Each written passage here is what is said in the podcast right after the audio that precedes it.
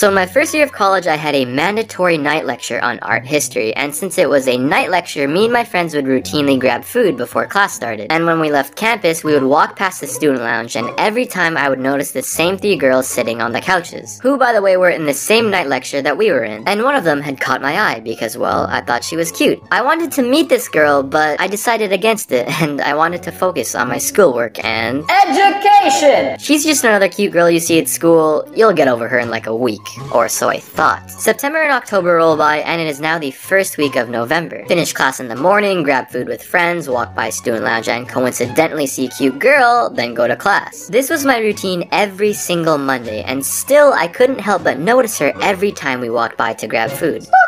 You know the classic, okay, so I'm just gonna take a quick look at this person and oh sh- And as soon as she noticed me, I am like, shit there lo- uh yeah, that's a nice brick wall over there.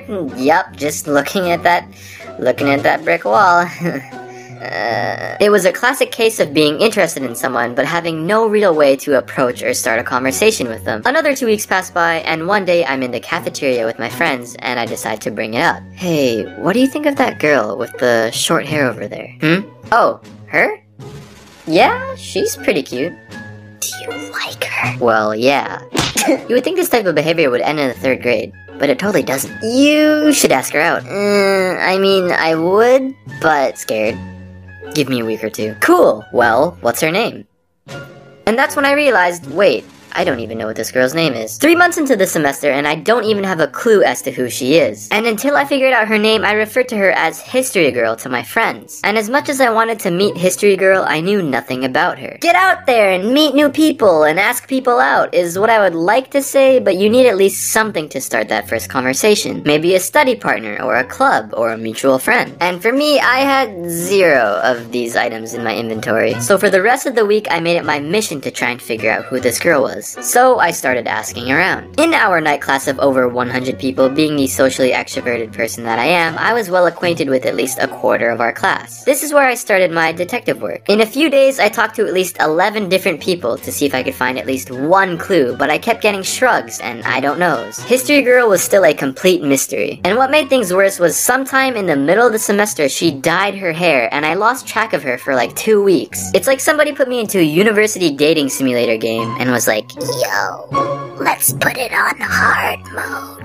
Why are you doing this? I think I'm putting more effort into this than I am with my homework. Then at one point, my friends jumped in to help me out and started looking through social media. From Instagram to Facebook to Twitter to Tumblr, but nothing turned up. But then they went the extra mile and looked through our entire first year class list of 400 plus people on this poster in the main hall from orientation, but they still couldn't match a name to a face. We did this because we didn't have yearbooks. History Girl was a ghost on social media and in real life. By the way, orientation was an event on the day before classes started where we got to meet other first years and take a tour of the school. This information will be important later. So I had all these connections, but I found out nothing. Why is this girl still an unlocked character? Do I have to fight a boss to find out who she is, like the principal or the lunch lady, or take down a criminal organization, or retrieve a legendary relic? Anyways, still have no name, still have no idea who she is, but like I was taught,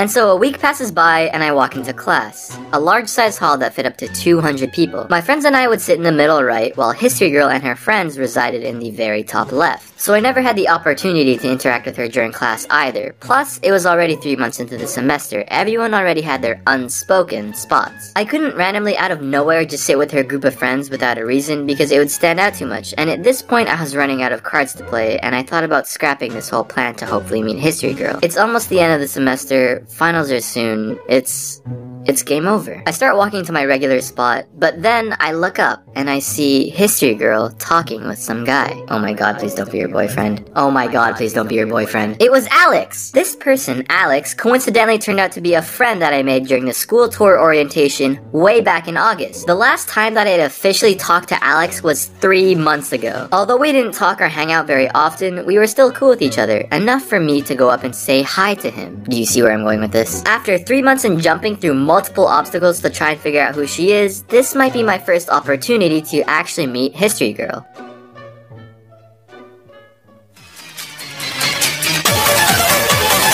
I cannot even explain to you how fast I walked up those stairs. So I ran up the stairs to say hi to Alex, and he coincidentally, uh huh, y- yeah, to- total coincidence, didn't see that coming, not, not planned at all, introduces me to the three girls. They were Kristen, Kate, and history girl was Jay. We'll just call them that. But doesn't that mean you used Alex? Used? No, he just, Alex, he just helped, you know? You know what I'm saying? Turns out he was just asking her for an extra pencil. Uh, what the fuck? The power of coincidence! So I end up sitting with them, but Alex didn't actually plan to sit where we were and later moved spots. So now it's just me and Jay.